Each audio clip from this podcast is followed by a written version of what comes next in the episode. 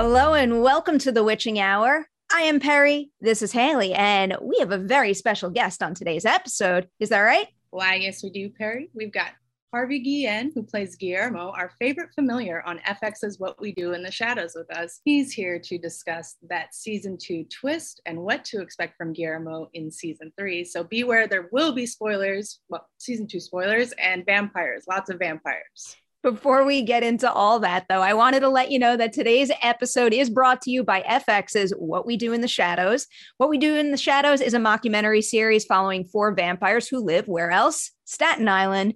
This season, our favorite bloodsuckers are elevated to a new level of power. They will also meet the original vampire, encounter gargoyles, and play werewolf kickball. Plus, Colin Robinson is turning 100 years old. Happy birthday, Colin. You can catch up on seasons one and two right now. They're both streaming on FX on Hulu ahead of season three, which premieres Thursday, September 2nd on FX and streams the next day on FX on Hulu. Hello, Harvey, and welcome to the Witching Hour. How are you doing today? Good. How are you? Thanks for having me. Happy to have you here. I dig the background. That poster just pops so perfectly. I know this is like my little corner where we uh, started doing the after show last season uh, for what we do in the shadows. Uh, before the shadows.com, you can see all the BTS stuff and interviews with all the creatives and the cast and whatnot. We did it during the pandemic, so the fans could have something to look at after and before the show. that chair looks pretty incredible too. Yeah, it's like a I, this whole corner is like set up to be like the set. I'm in the set. I'm on set. Also, my living room. Good thing to have on hand for shows like this. So before we get into what we do in the shadows, we kind of want to go back to the beginning and get to know you a little bit. And one of my go-to questions for something like that is I'm always curious, what did what did the dream look like at the beginning for you? What did making it look like? And then how does it compare to what you've accomplished now? Honestly, like for me, the dream was to to do one project. Like if I did one project, the dream would come true. I remember being like six years old and watching Annie and um, and falling in love with singing and dancing and wanting to be that. And I remember looking at that and looking over my mom and I was like, Mom, I want to be that. I want to be an orphan. And she looked at me weird. and she was like, Yes, that's local. And I was like, Well, what's that? She's like, No, son actores, they're actors. And I was like, Oh, I want to be an actor. And that's how that whole thing started. And for me, it was like if I even got to set, like I didn't even necessarily wanted to be the person who was starring in something or wanted to be in front. Of, I just wanted to be on set. I love the idea of like moving lights behind and like the old fashioned like you know hooray for hollywood music da da da da da da da da da da da you know all of that i just wanted to be in the crackle and center of it i didn't know if i was gonna you know necessarily be uh, a comic relief or Shakespearean actor. I just knew that I wanted to be in that world. It sounded so exciting and so many different uh, elements when to making something happen. So, and that's what it looked like. And then so when I first got my first part on TV, um, I just remember thinking I, I made it. it was like a small like guest star on a show that Ashton Kutcher was producing, and I just remember thinking I made it. This is it. And then you realize, oh wait, no, you gotta. Oh, okay, you gotta keep going because you can't just make a living off of one day guest star on a show. what was the journey from you know that first moment you saw Annie and realized you wanted to be an actor to booking that first role? What were the steps you took to get there? It was hard, you know. It was. I mean, this business is, uh, you know, not for the weak of heart, and it's not an easy ride. I'm sure. Um, I mean, I'm sure there's stories out there that are like it was so easy, you know, just like asking my dad to make a call. Uh, but for the most part, it's pretty tough, you know, to get into. And so it was kind of discouraging because I didn't see myself on TV. I didn't see anyone who looked like me on TV, so I I just uh, it, it, was very discouraging, and I I was like, well, I want to do this. How do I do this? And I remember that uh, I met a fellow thespian at school, and she said they were doing an improv class at the local community center for like twelve dollars and fifty cents, and I was like, that's it, that's our ticket. We need to go to this improv class, and we'll be discovered because we watched all the Disney shows, and we thought that's how kids became stars. Like you just had to do something creative, and someone was like, "Wait a minute, who's that kid?" Uh, and we're like, "We just get in that class, and we're gonna discover in Hollywood. Here we come." And uh, I asked my mom for the money, and I came from a uh, low income family, and I was just like, "Can I have this? You know, dollars?" And she's like, "Mijo, no, no tenemos dinero para eso. We don't have money for that." And I was like, "Well, if I I want to take this class. This is my dream, you know? And she's like, well, Miko, I didn't say you can't do it. I just said, if you find your own way, you can do whatever you want, you know, if you find your own way. And I was like, fine, then I, will raise the money myself. But I'm like six, you know? And we're walking home from school one day and this guy was going through trash cans. And I was like, Mom, what is he doing? It's gross. He's like, Oh, vende los botes. He sells the cans. And I was like, You make money from trash? And she said, Yeah. And I was like, So I ran into her closet, got a metal wire uh, wire hanger, like one of those long ones, and I unhooked it into like a long finger like this. And I got a food for less plastic bag, and I went through trash cans and collected bottles and cans to pay for my first improv class. That's amazing. Like that, you got that entrepreneur spirit so young. Yeah. Yeah, so it's always funny when people say like, "Oh my god, I love you in the show," and where did you come from? Such an overnight success, and I was like, overnight. Like I was like, I've been working at this for a while. You just don't see the sweat, blood, and tears, you know you bringing up that environment where you expect to walk in and be discovered it immediately brought me right back to just being a kid. And i think i would like listen to z100 or something. And there was always a commercial that was like come to this you know yeah. like casting call at the mall and you'll be discovered and be on the disney channel Oh, I went to those. My first audition ever was uh, I think it was like Robert Powers agency or something at the mall, at the Montebello Mall or something.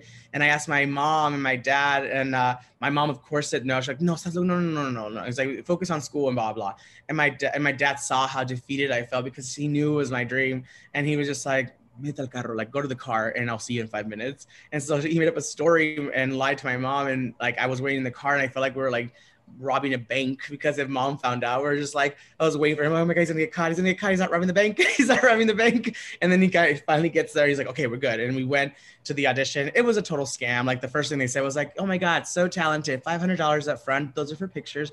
And then if, you know, no, it's just like, and we didn't have that money. So I'm glad that we didn't have that money because I would have fallen down a different path and it was just but it was nice to have the experience and nice to have that support you know uh, to to take me to the mall anyways to audition. So clearly getting discovered doesn't really happen like that or not for most people at least. But do you remember any specific point in your career or a person that you met that that kind of made you feel seen? Like this person sees what i can bring to this industry and that makes me feel like i'm here and have a foundation in this industry yeah, I mean, it wasn't until later on. Um, you know, I remember I had a I I thought that that person was my high school teacher because they'd been on Karate Kid 2 as Flower Man number 3 and they had an IMDb credit and I was like, "Whoa, like they know what's up. Like whatever they say is gold." Unfortunately, it was very toxic and uh, uh, kind of you know a horrible experience for all of us because well that's the first time that you ever were pointed out as uh, being too big being queer. Like he would point these things out in class which looking back it was like that person should not be teaching. Uh, but they were he would literally call out like the girls like it's like are you gaining weight? You, you can't be big if you're in hollywood. And i was like can you talk to us like that? Like this is we're in high school and but we didn't know the difference right? As a kid you you believe your elders you believe someone who is in a position of power which is very dangerous because you, you believe everything they say you know? And so they would say stuff like you know harvey you should probably focus just on theater. I don't think tv's for you.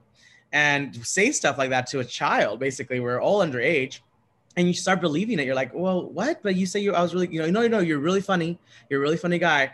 It's just Broadway and stuff will be more free. And not even that, focus on community theater. And it was just like, you were thinking like, are you a mentor or are you uh, Satan? and so it was really discouraging for a little bit. And looking back, I talked to some of the friends from high school and stuff, and I was like, can you believe that person? It was like, yeah, it's like that person should not be teaching.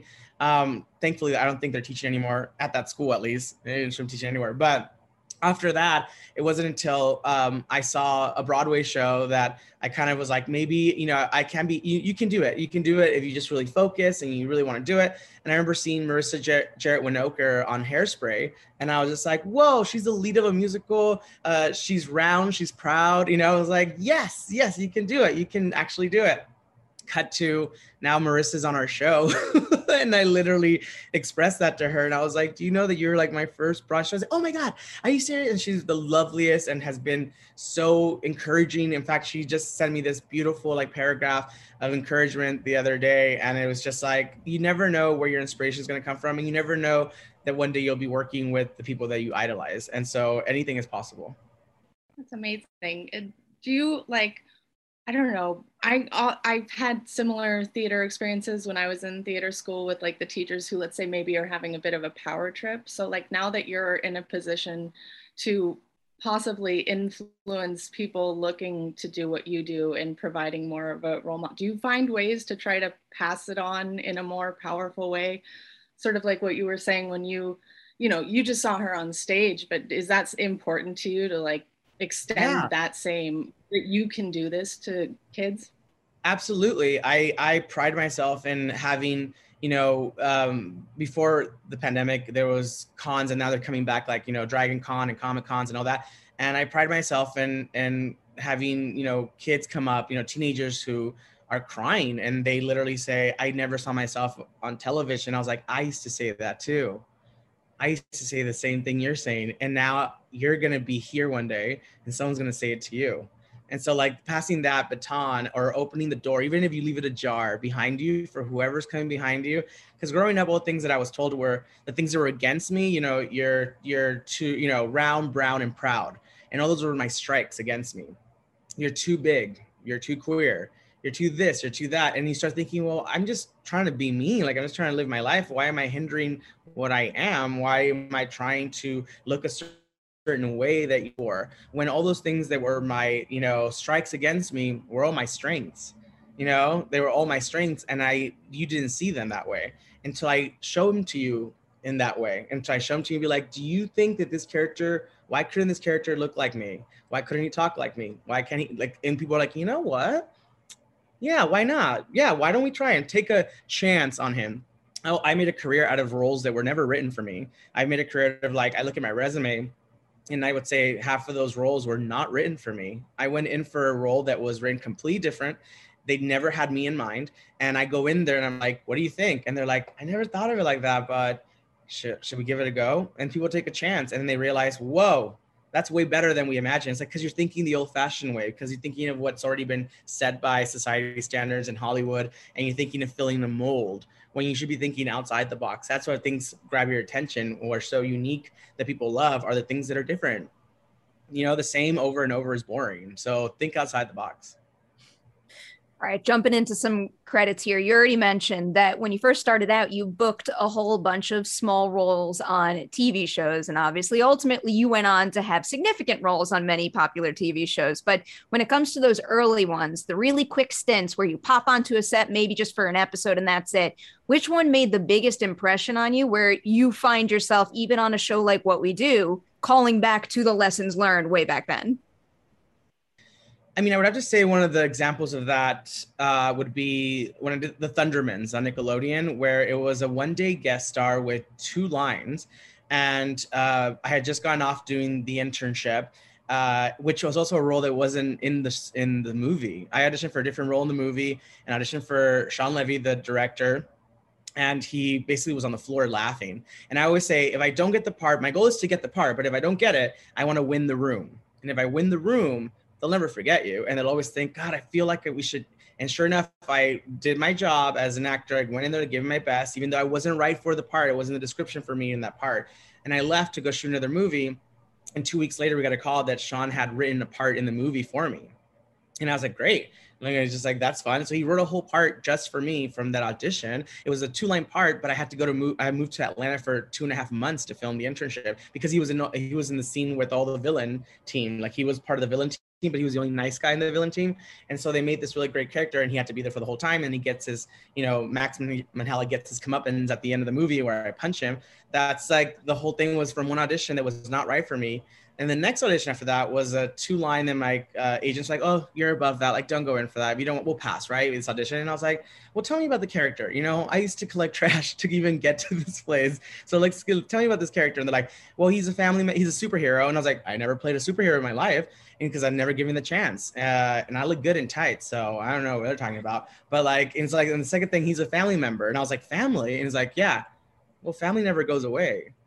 Family's always around even though it's a one day guest star for two uh, two lines family never goes away and they're like it's up to you we say we say pass but if you want to do it we'll just follow your lead and i'll say i think i'll go audition for it i audition i get it i get to set i do my two lines and i improvise a little bit and the creators are like like jed uh, he's like that's funny let's add that and then he's always that's also funny let's let's also add that. So his two lines become more and more.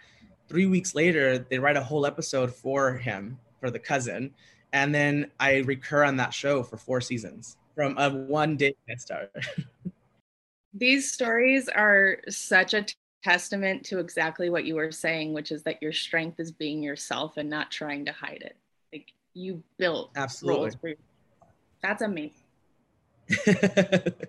it's true. It's 100% true. It took me a while to realize that though, because you know you get cl- you know it gets cloudy and the waters get murky because you're hearing things and people are. And it's like you lose weight and you gotta blah blah blah blah blah. Your hair can't look like that. You can't be too feminine. You can't. And it's like and you start just realizing if you just get rid of all those voices and know what your focus is and what you're looking at the end of the tunnel no one's going to take that like away from you it's your road like you build it yourself so stop looking at intersections and detours and keep your eye on the end of the tunnel i'm going to replay this interview every time i wake up in, in a blue mood and you're going to motivate me. I do want to ask about the What We Do casting process because I love talking about casting directors, and Allison Jones is one of the best. But before we skip ahead to that, I have to ask you, Haley knows this is coming. Zoey's Extraordinary Playlist. I am full blown obsessed with that show. I think it is wonderful and it, ha- it has had a big impact on my life in the last two years. I love your role on that too. And that your ending in that role is something that I won't ever be able to shake. And I'm pretty sure you got one of the best possible songs for that moment. But it does make me wonder because I can't stop thinking about him. What do you think George left the building and did right after that? What is the next step in his life? I think, you know, uh, George left that. It was the best thing that could have happened to him. You know, sometimes you think you want something so bad and you, George wasn't good at what he did. You know, he wasn't a great programmer, but he had the best intentions and the best personality. The person that you do want to go to work with every day who cheers you, you know, lifts you up. And he's, yes, maybe a little too energetic, um, and I love playing George because he was so different than Guillermo, you know. And George was like really kind of like bubbly and big and like uh, and, and energetic. And I remember I almost didn't do the role because I couldn't. They came to us twice and asked if I could do the role. And schedule wise, I couldn't because we were about to start shooting uh, season three of What We Do in the Shadows. And I just was so heartbroken. And they kept asking, "Is he available? Is he available?" And I was like, "Oh my god, can it work?" And they're like, "No, you're gonna. Those are the days that are blocked out." I was like, "No." And as luck would have it, this is how the universe works also. What's meant for you is meant for you because at the last minute the 11th hour they called one more time like the third time. And they're like we know we've been bugging you. Is there any way? And that same day we had found out that the schedule for shadows had shifted and it had moved to a later date. I they called. We said uh, yes he's available. They just wanted me they wanted to show that i could sing and they wanted me to send tape even though i talked to the creator uh, Austin after this. He's like, I never asked him to send. I said, give him the role, and apparently casting, uh, who did casting for Glee and stuff, was like, can you send us the tape just to make sure he's singing? He's like, I never sung on television or film, so they didn't know if I could. But Austin was like, no, I told him to offer you the role, and they came back, but we got a tape from him. he said, okay, and they were like, no, I asked you to let's see it, and then of course, within an hour of sending the tape or something, they were like, can you be on a plane tomorrow? And I was on a plane to Vancouver, uh, quarantine learning through Mandy Moore, choreographer uh, to the gods. I was just like, I can't believe this is happening. And they told me the song I was singing, the other song I was singing. And I was like, what is happening? And it was just like amazing. And, and George, I feel like, was supposed to come back, actually, spoiler. He was supposed to come back for Zoey's birthday episode uh, and sing uh, Kiss Me because he comes back. And this is a story that I was told uh, by the creator he comes back and he's happy. He's like the head of his own company. He has a boyfriend. He comes back and sings "Kiss Me" because he comes back and introduces the new boyfriend to the to the whole gang. And that was such a great story, like arc. And I was like, oh my gosh. And unfortunately, this time around with scheduling, that did not work. So I couldn't come back to Vancouver. I was already in Toronto shooting season three. So you heard it here first. Who knows that? knowing that seriously makes me want to cry tears of joy right now. makes me so incredibly happy for him. And that that production is just something else. I can't even imagine what it's like, like especially when uh when I know you've had some theater work in your past, getting the opportunity to bring that skill set to a show like Zoey's under the guidance of a choreographer like Mandy Moore, especially this just to specify the song I was referencing before is stronger stronger. Hands down, one of my favorite performances of all of season two. But I really can't imagine what it must have been like to work in that kind of setting on a TV show for you. I mean, it was a dream come true. That was, and remember what the opening we started with Hello Dolly, but remember in the actual season, my dream came full circle. We sang Hard Knock Life from Annie. And I was literally like, are you kidding me? Like when he's saying hard, like I was like, I I'm living my dream. Like literally, this is where I fell in love with acting, watching Annie, and I'm on set reenacting my own version of an all male like cast because in Annie it's all girls and now it's an all male. Like we did a gender bender with it, and I was like, I manifested it. I manifested this. Like this is what I wanted since I was Six, and now here we are seeing Hard Knock Life with all the boys out of the baseball, you know, uh, jerseys and the bats, and like it's all cool. And I was like, this is incredible. So that's it. Everyone who works in it, super beautiful and amazing. And uh, I wish I could have come back for the for that uh, episode, but uh, but they're making a movie now, so you never know. I am so happy. I cannot express how excited I am about that. Kicking it off with the very beginning, going back to the casting process here, I already brought up uh, Allison, and I was wondering what was it like going through the Allison Jones casting process? What is it about that casting process that makes it stand out from other ones that you've been through before? Again, what's meant for you is meant for you because I went to wine and cheese night. Uh, my friend Mimi was having a, a couple of friends over because she was in town to bring her newborn baby to uh, visit her brother, and her husband was with her. And Mimi Michaels, we met on a set of a commercial years ago, and uh, became lifelong friends. And so I was already in my pajamas at home, and she said, "I want you to come, you know, see the baby." And I was like, "I'm already in my pajamas, and uh, when's the next time I'm going to see her? She lives in New York." Okay, fine. And I put on some pants and I got dressed and went to this wine cheese night. Everyone there was just family, except for one person I never met before, her friend Yvonne, who she invited. So we just talked in the night, and I don't think we talked about the industry or Hollywood or anything. We're just talking about anything and everything. And the next day, I get a text from an unknown number, and it's Yvonne. She goes, "Hey, I hope you don't mind. I got your number from Mimi. I think you're really funny, and um, it was great meeting you." I was like, "You too." I was like, "Stay in touch." And she says, "And I think you should audition for my fiance's new show." And I said, "What?" And she's like, "Yeah, it's like it's called What We Do in the Shadows." And I was like, "The movie?" And she's like, "Well, yeah, it's a movie, but now, but you need to hurry because everyone's cast already, except for this role, and they already cast Kayvan, Natasha, Mark, and Matt, and they couldn't find a Guillermo. They had people on hold, blah blah." And it was close to production. Like production was starting in a few weeks. And I said, sure, I'll buy. It's like, who's the casting director? Allison Jones. I'm like, yes, I because I've never gone in for Allison Jones. I mean, Allison Jones, like you said, is a legend, and she kind of, you know, knows what she wants. So she kind of has uh, the ability to just go for what she wants. You know, is doesn't really necessarily have cattle calls. Not that I've been to. You know what I mean? And so you get by invitation, you get asked to go to Allison Jones. And so I was like, oh my gosh, if this is my way in to go see Allison Jones, I don't care about the part. I just want to go see Allison Jones, you know? Uh, it's like, yeah, it's like seeing the Easter Bunny at the mall or, or Santa Claus. You know, you're like, I don't care what presents you, just go meet them.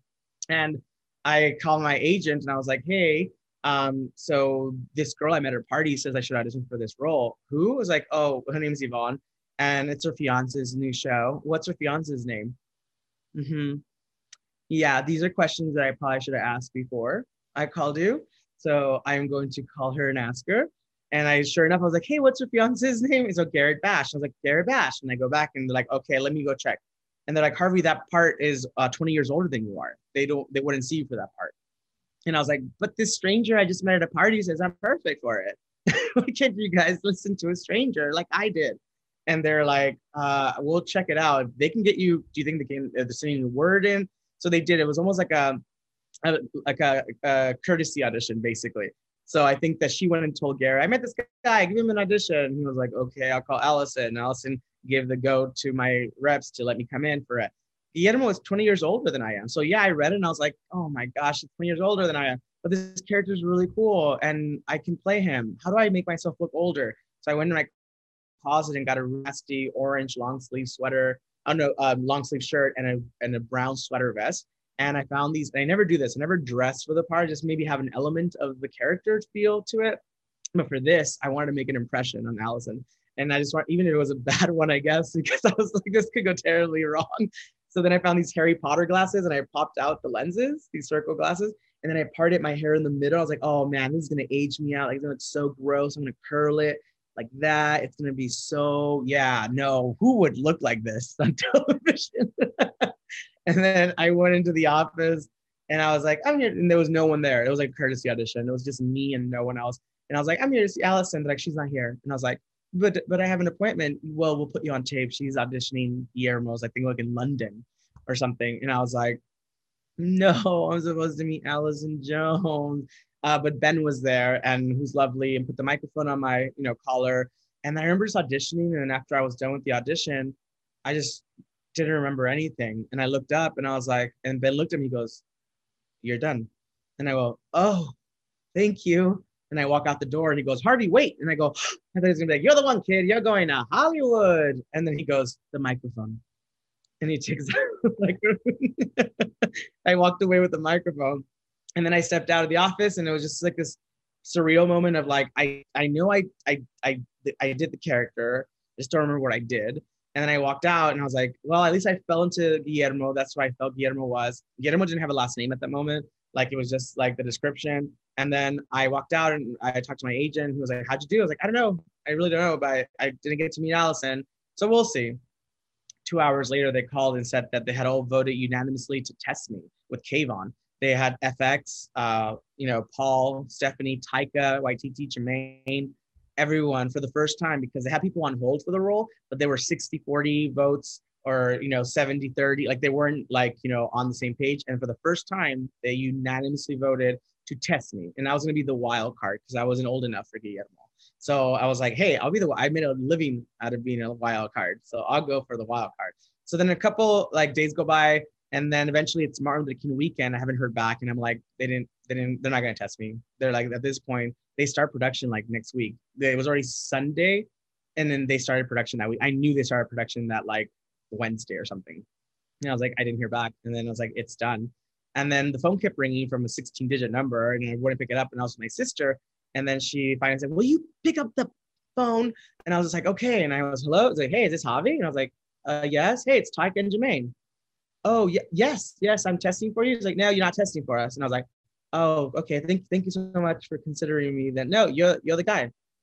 You and I was like, what what? He's like, you're you're the guy. See you on set. And I was like, I booked it without testing. They said, why are we testing this guy? We all voted for him. He it's like I never had a chemistry with Kayvan. I got the part on a Sunday. I had to call my agents and tell them that I got the part on a Sunday. They were like, Harvey, no, you were testing. What are you talking about? I got the part. they probably thought I was insane, you know, like calling them on a weekend. And then they're like, no, we'll check it out. By Monday was Martin Luther King weekend. Uh, and they found out that like, yeah, you did book it. I had a fitting on Tuesday and I was on set on Wednesday. What a ride. Yeah. Just to backtrack a little, because I had read that the role was originally meant for someone much older. And it, it was making me wonder. And I don't know if you know the answer to this or if you remember what those sides were, but I was curious like, how would that have changed the character and his relationship with the vampires if he had been older? Because when i think about that role it is so specific to you and it's so specific to the fact that you know guillermo still does have that like bubbly youthful enthusiasm but we're at a point where we're seeing that kind of disappear into you know the next phase of a career and kind of aging and losing that. So i can't even imagine what someone older would have done with a role like that I think the original version they had for Guillermo was someone that was older. And if you look around the storylines, the, all the familiars around us are pretty much they're older. Remember Guillermo Rosa? They're all like in. Remember Benji, like who comes back and he's still not a vampire. That was the idea that the familiars should be aging and never anywhere near becoming a vampire.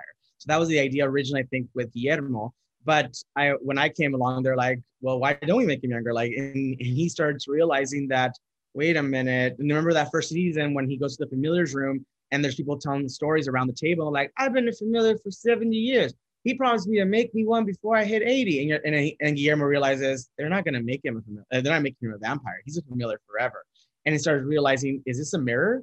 Is this my life? Like this is what's going to happen to me, you know? So it actually worked, um, I think, to everyone's advantage that we made Guillermo, you know, younger than he originally was because otherwise, you're right. How would he end up being a Slayer? You know, if he was 20 years older and like not going through that journey of like self-discovery or that trajectory with the storyline would make sense. And to the point where he didn't even have a last name. Like I remember going to Jemaine and saying, can I give him a last name? Because when I do the interviews, you know, we do the confessional interviews, um, you know, I want to slate my name like they would ask on a real documentary, you know, or something. And, and he's all, well, what do you want to call him? And I was like, I don't know, Guillermo de la Cruz. And mind you, I didn't know anything of the story yet. I didn't even know where his story arc was going. I knew he was a familiar, and that's all I knew. And he goes, Yeah, yeah. And so, what does that mean? And he's like, It means of the cross.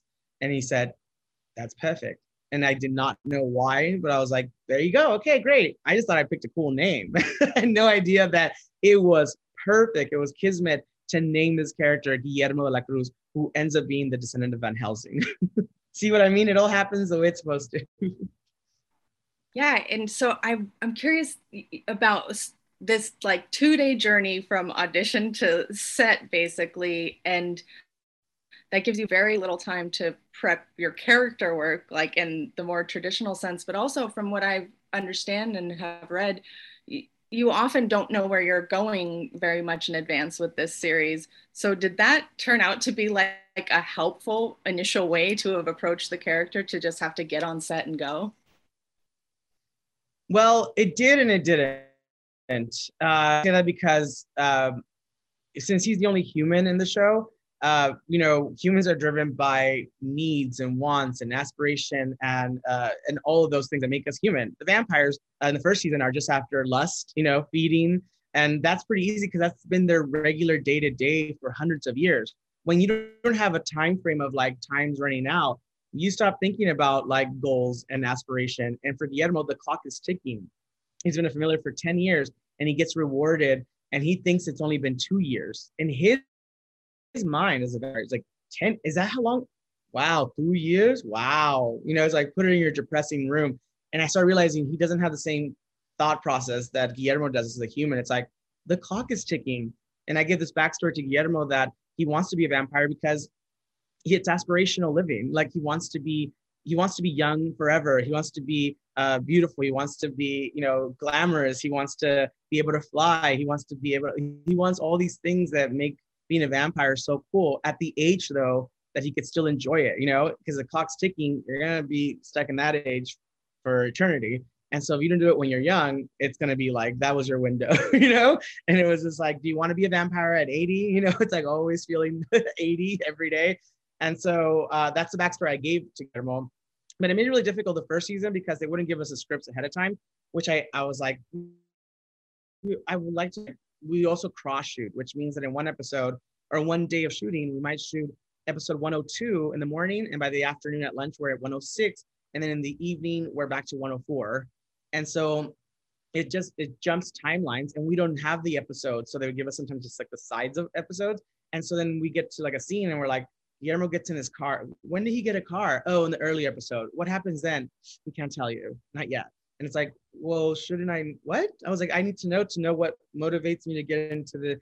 Just, we'll tell you this: you are terrified. you just did something. You're dead. Uh, you are dead. okay, action. You know, and it's just like, wait, what? Why am I dead? Why am I scared? And so when you look at Guillermo in the first season, he looks terrified half the time. It's just not only because he's surrounded with the vampires who can demote him another year of being a familiar just like that, uh, but he's I, I feel like he was terrified. He didn't know what the next thing is, which makes the documentary look real. You know, it makes it look like this character in front of the camera is terrified of the secrets being leaked out by his housemates in front of a camera that can incriminate the only human in the house. They're vampires. If the truth got out, they can fly away Transylvania. They can fly away to others. I can't. I have all this weight on my shoulders if this ever leaked out, you know? And so there was a lot of pressure on weight on the human and also it, it also helped me though develop this character too we, we've all been guillermo you know we've all been in his shoes we've all been at a job that we overlooked for a promotion or in love with someone from afar or you know but I, I feel that's why everyone is drawn to that storyline because we can all relate to the human storyline You've spoken a lot about, you know, things happening like in a way that they were meant to be. So it was making me wonder do you have your own interview with a vampire? Like, did you have a vampire movie you watched growing up that now it kind of comes full circle and you are in a vampire show? Well, funny enough, that is the movie. Interview with the Vampire is vampire. So see, that's what I'm saying. I just love. I mean, I fell in love also with like Kirsten Dunst's acting as a child actor, I was like, oh my God, you know, like I can do it. Like that was inspirational. I was like, because I always wanted to act when I was a kid. So when I saw other kid actors on screen, it was aspirational. I was like, yes, you could do it, you know. And so I kept training and training and and and working out my craft because it looks like some some kids can do it. They're on screen, they can do it. So and it was my favorite, and it was um, something about it that was so like uh, I don't know, alluring and like uh, provocative and and sexual. You know, something about it was like taboo. Like it was like both the male characters, and I was like, why are they so close? And why are they like really good friends or something? You know. But like it was something about just the that that time in New Orleans and that the the the details of the set. Like it was just all of it really kind of grabbed my eye and and remains like my favorite vampire movie pretty much. You mentioned the the cross shooting approach, and a specific question I wanted to ask about season three because you guys shot this now among more COVID precautions. Did that change that format of filming it all this season?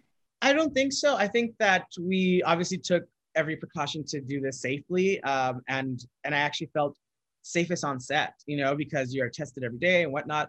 Um, then I did go into the grocery store, you know, like I would try not to go to the grocery store in Toronto because you don't know, you know, and you do know when you walk to set that everyone there has been, you know, checked off the list.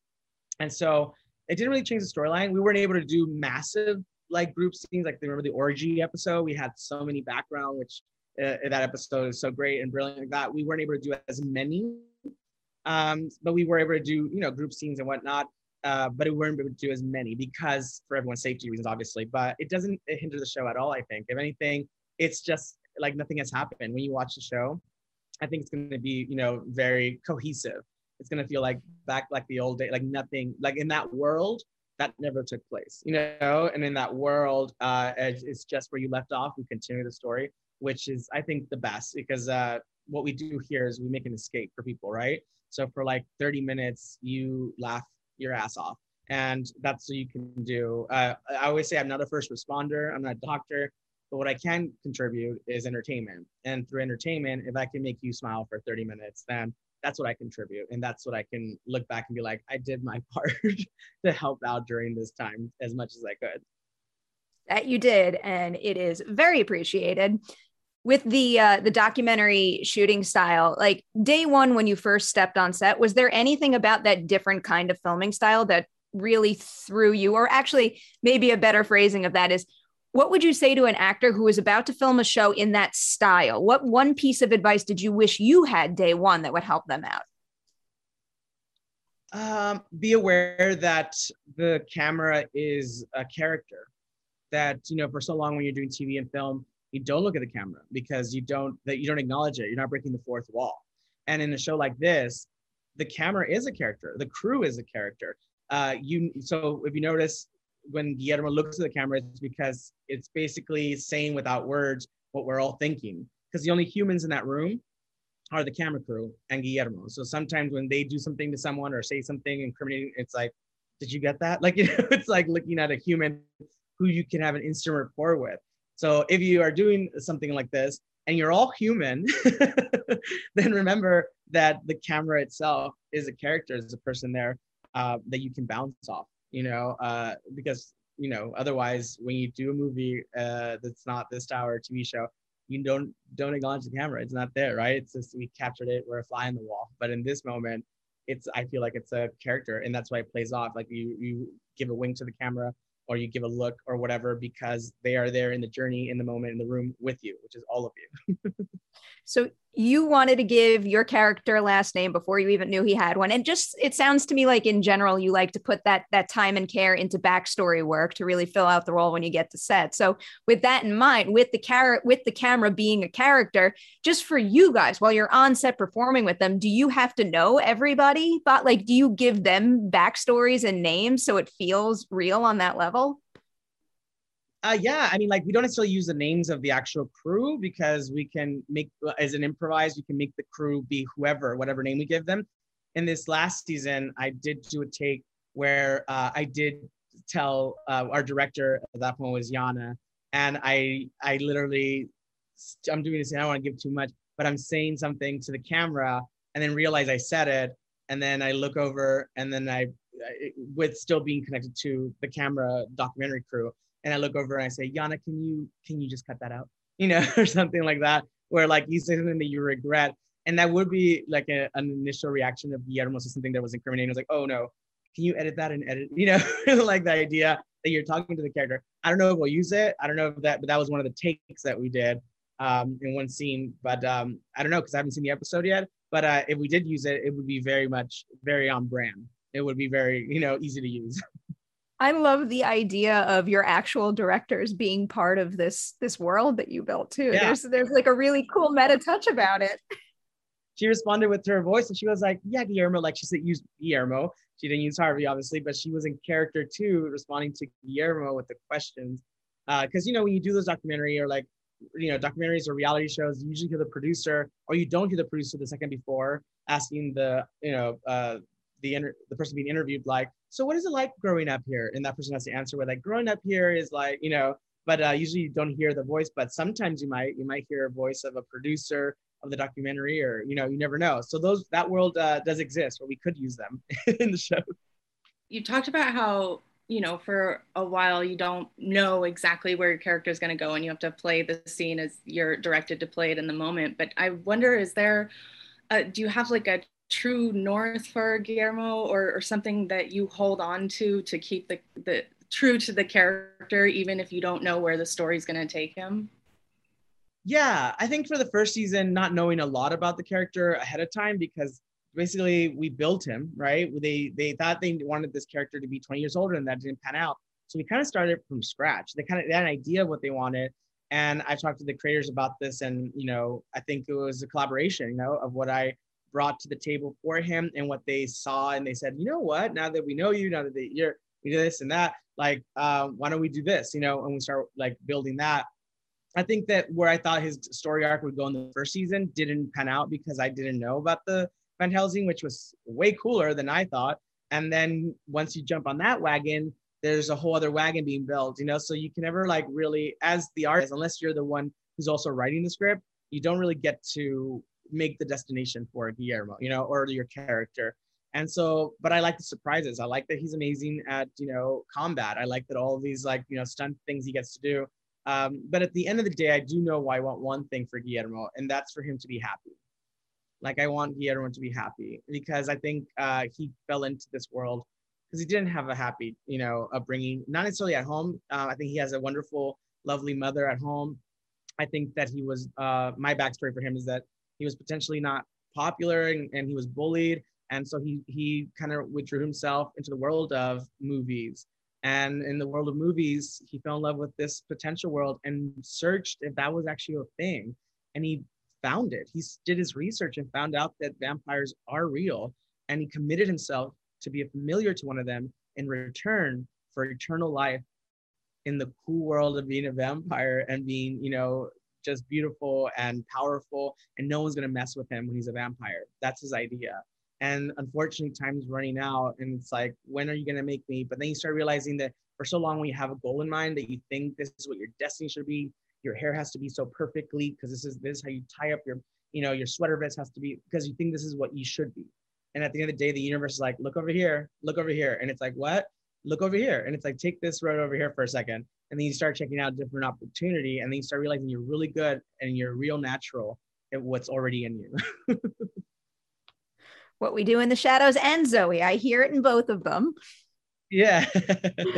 So what about the writing process from you know season one when you're essentially starting over from scratch with this character to now? Is there any uh you know, added element of the collaboration now that you're really knee deep in this series and this role is so purely you? Are you able to collaborate with the writing team in a different way, kind of adding another level to that process now? Uh, I am. I'm able to contribute a little bit. Yes. Again, I'm not uh, by any means a writer on the show. Who knows? Maybe in the future I'll write an episode or direct. I don't know. You know, everything's possible. But I do collaborate with scenes that are important uh, to do with this culture. Like uh, there was a scene where we meet his mom, and Stefani and Paul came to me and said, okay, let's work on this together. And I went up to the offices and we just punched out the scene basically on how it would be. What would that environment look like? What kind of language would be used with them. You know, there was a conversation of like, well, when they speak in Spanish, shouldn't we put subtitles? And the response of Paul, which was brilliant, was like, no, people should learn Spanish. And so, so his idea was like, if they something in Spanish, um, and it wasn't like we're giving paragraphs in Spanish. It was like one or two sentences, which were enough to be like, what does that mean? And then you kind of put it together by just seeing the, you know, um, communication with them and the way they're reacting to each other. You can kind, of, you know, when you watch a foreign film and you don't look at the subtitles, sometimes just the acting is good enough to just tell you what's going on in this scene, you know. But it's there to, for you to just double check. You know, it's just like, oh yeah, yeah, that's what I yeah, I thought they were fighting. I got it. Yeah, what they they're fighting, or whatever it is.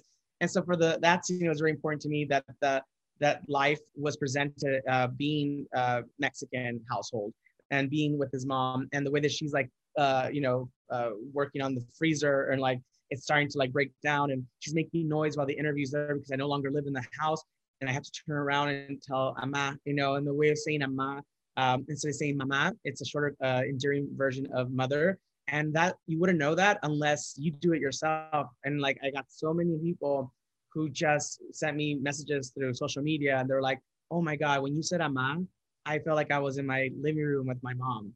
I felt like so like I felt seen. I felt so seen. And the buñuelos in the background, that was another one where it was important to have authentic things in the household. And we have an amazing team that does like set decoration and props.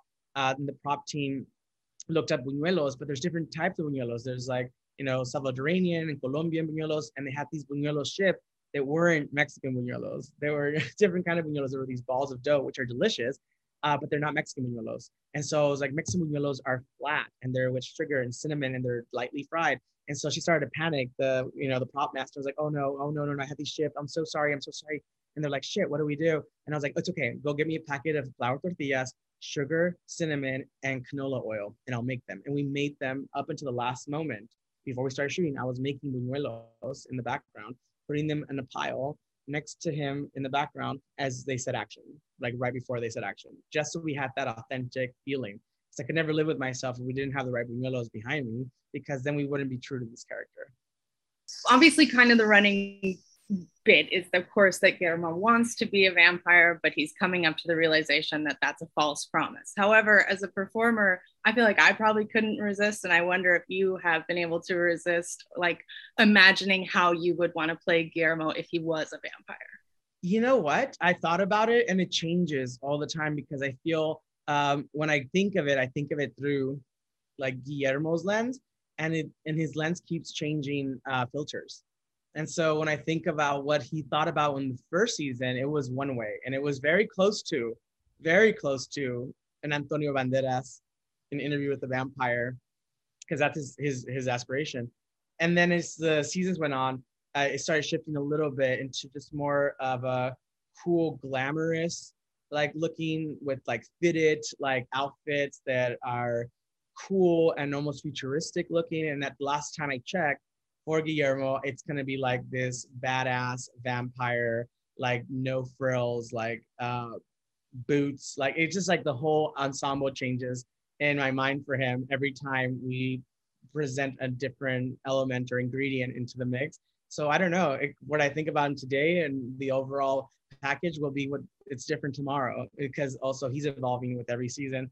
And so I'm I'll be I'll be happy to see if that happens first of all and when it happens and and then if it does happen how that looks but already with guillermo as um, kind of a you know bodyguard he's feeling really confident so if you notice i work closely with the costume designer who's amazing and and just the detail of like he's more he's not as schlumpy like his sweaters aren't like just like you know he's more fitted he's feeling more pride he like doesn't feel too ashamed of showing a little bit of more like arm, like he's always covered up. You know, Guillermo's always covered up completely. His sweaters, turtlenecks, or you know, or button up. He doesn't wear turtlenecks, but button up, you know, and everything and long. Like now he's not so so afraid of being himself, and that means being comfortable in your body. And that means it's okay to feel comfortable if an outfit is fitted and you show your curves. That's okay.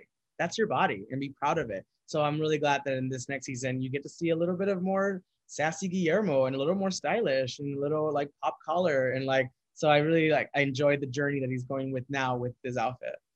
To add another layer to Haley's question, so you kind of just broke down how he would picture himself if he were a vampire, but what about what about what he would think about what to do with those powers and also his relationship with his familiar given everything that he's been through how has that goal changed in terms of how he would carry himself in that role should that ever happen? Uh yeah. That's uh that's kind of a crossroads you know? Um i feel that it it would change dramatically if it went one way or the other um and I and I kind of like that I'm living with him in in a in a little space right now where he knows he's descendant of Van Helsing and it's in him, but he hasn't let go of the dream. He hasn't let go of the dream completely, and so that makes for a nice like uh, hybrid of a dream. And so maybe now the potential of these worlds intertwining is starting to form, and the idea that it could be molding and um, awaken something in him that maybe he didn't even think before and then before you know it is completely cold. I think that one of the most fascinating things about Guillermo is his like his stick to itness, like, and he he is so committed to this dream and this lifestyle, and he, we have seen him put up with so much. We have seen him do all kinds of shady things uh, for this lifestyle.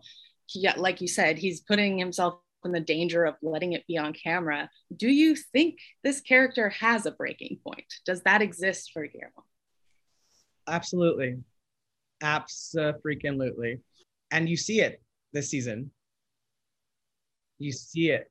You see a breaking point. Uh, you will see a breaking point for Guillermo this season. And it is going to be intense. I, I feel like that essentially answered my my other broad tease question. Is there is there anything else you want to tell our viewers about what to expect in season three? About I mean, maybe just specifically Guillermo, but also beyond. Look out for um, what those uh, the ingredients are. You know, we've already seen it been sprinkled for the last two seasons, and he's already been familiar for uh, ten years, eleven years now. Uh, and I think everyone has a breaking point, like you said and and it's justified. I'll say that a breaking point. Sometimes, you know, people are like, "Well, keep your cool." It's like no one is cooler in, in that way than Guillermo. You know, no one has kept it together. No one has kept the lid on, you know, on things longer than he has. So when it does happen, it's gonna feel like a yes, like do it, you know? And so there is that moment, and I can't wait for everyone to see it because I, I I couldn't wait to film it because you as a performer you're like come on how much can this character take? You know it's just like punches and punches and punches of like you know uh, belittling and mistreatment. And then when you finally like you know you kind of like you know cheer for someone it, it, feels good. And so I hope I hope that people feel good with uh with what he does and how he does it I cannot wait to hit that point All right. So we always end Witching Hour with the same two questions. Haley, I will give you the honors this time. Do you want to pick one of the two first? Sure. My my personal favorite and the most important question of all time. Do you have any pets? I don't have any pets, but my sister has two dogs that I am basically an uncle to because I travel a lot for work. And so I don't have any pets. I did when I was little. I had uh, several dogs. I had Chico, which is a Pomeranian. And then I had Pirata, which was a Dalmatian, and he had a patch, so we called him Pirate Pirata. Uh, so I had two dogs growing up, uh, and uh, but I don't have any pets, unfortunately. Dog uncle counts. It very much yeah. does. All right. So the other one that we always like to end on is is there anything within genre that you want to recommend to our viewers? Whether it's a book you read a show you watched a movie a game you name it. Something that is in genre or you know horror adjacent that somebody out there might like. Hmm. I mean i do like like um documentaries that are thrillers or who done it i don't know if that goes hand in hand with like horror but it is horrifying to me to like solve a murder mystery or a missing person. Uh, that one of the characters in our show, you know, one of the victims could have easily had a spin-off of uh, you know, some podcast that tries to figure out what happened to them, you know. so I would recommend um, you know, documentaries like that. I my sister and I we like watching those. Um, I've been watching uh, or listening to uh, Crime Junkie, uh, the podcast, where they try to like you know bring light into like missing uh, uh, old stories of like murder or missing people or whatnot. And I always think, what if like, I mean, in a different world, someone did a podcast of like a character that went missing in Staten Island that happened to go to the house and was a victim of the vampires, and someone's out there looking for them. And that, like, you know, so I thought about that. I was like, that's connected, right? Like, that could easily be a storyline. I would listen to that in a heartbeat. Yeah. yeah. All right, Harvey, we got to let you go. Huge congratulations on everything you've accomplished, on what we do in the shadows thus far. And I think I could speak for both of us and probably our audience as well when I say I cannot wait to see what season three has to offer. I am so pumped. 110%. Thank you. This has been fun. Big thanks again to Harvey for dropping by to chat with us. And thanks to FX's What We Do in the Shadows for bringing you this episode. Be sure to catch Harvey and the rest of the Shadows cast, including special guest star Kristen Schaal, when the all new season of What We Do in the Shadows premieres Thursday, September 2nd on FX, streaming next day on FX on Hulu. That's it for this week. You have officially survived the witching hour.